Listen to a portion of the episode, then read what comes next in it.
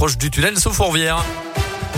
8h30, le scoop info local dans l'Ain et la Saône-et-Loire, c'est avec Colin Cotte maintenant. Bonjour Colin. Bonjour Mickaël, bonjour à tous. Et à la une de l'actualité ce jeudi, cet accident hier après-midi à Montracol dans la Dombe. Deux voitures se sont euh, percutées.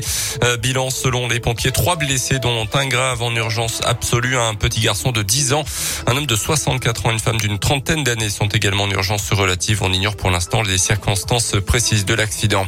Le masque de nouveau obligatoire à partir de lundi prochain dans le département de l'Ain avec 38 autres départements, euh, dont l'Isère. L'Ain est repassé ces derniers jours au-dessus du seuil d'alerte épidémique avec 63 cas pour 100 000 habitants. La Saône-et-Loire est à 39 pour l'instant et échappe donc au retour du port du masque.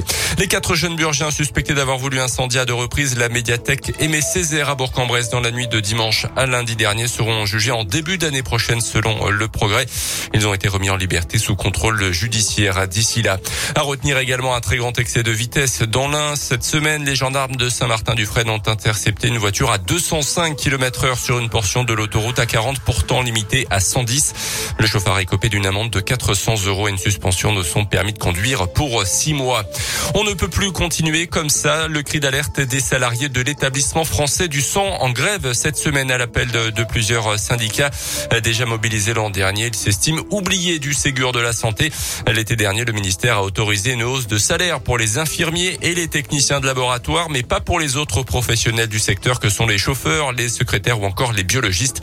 Insuffisant et inacceptable pour Annick Vanzal, déléguée régionale force ouvrière à l'établissement français du sang, euh, qui regrette également une dégradation des conditions de travail. Non seulement ces personnels-là sont écartés de toute revalorisation salariale, mais surtout aujourd'hui avec un manque de personnel évident, on a des conditions de travail qui sont extrêmement dégradées, avec des changements de planning de dernière minute, on a des annulations de collecte systématiques parce que pas de médecins, pas d'infirmières pour prélever.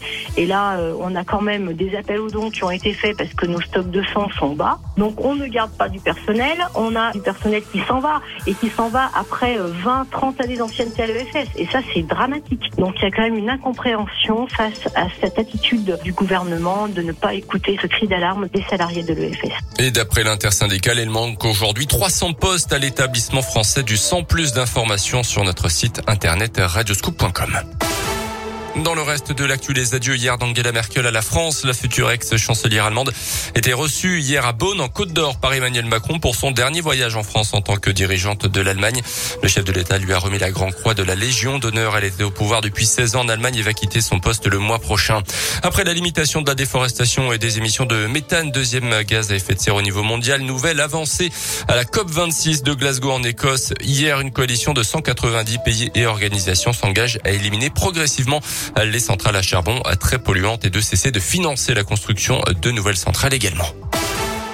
Les sports avec le foot, match nul, deux buts par tout du PSG euh, contre les Allemands de Leipzig hier soir en Ligue des Champions, quatrième journée de la phase de groupe. Le PSG toujours deuxième derrière Manchester City. Ce soir placé à la Ligue Europa, Lyon reçoit le Sparta Prague à 18h45. Même horaire pour Monaco, Eindhoven.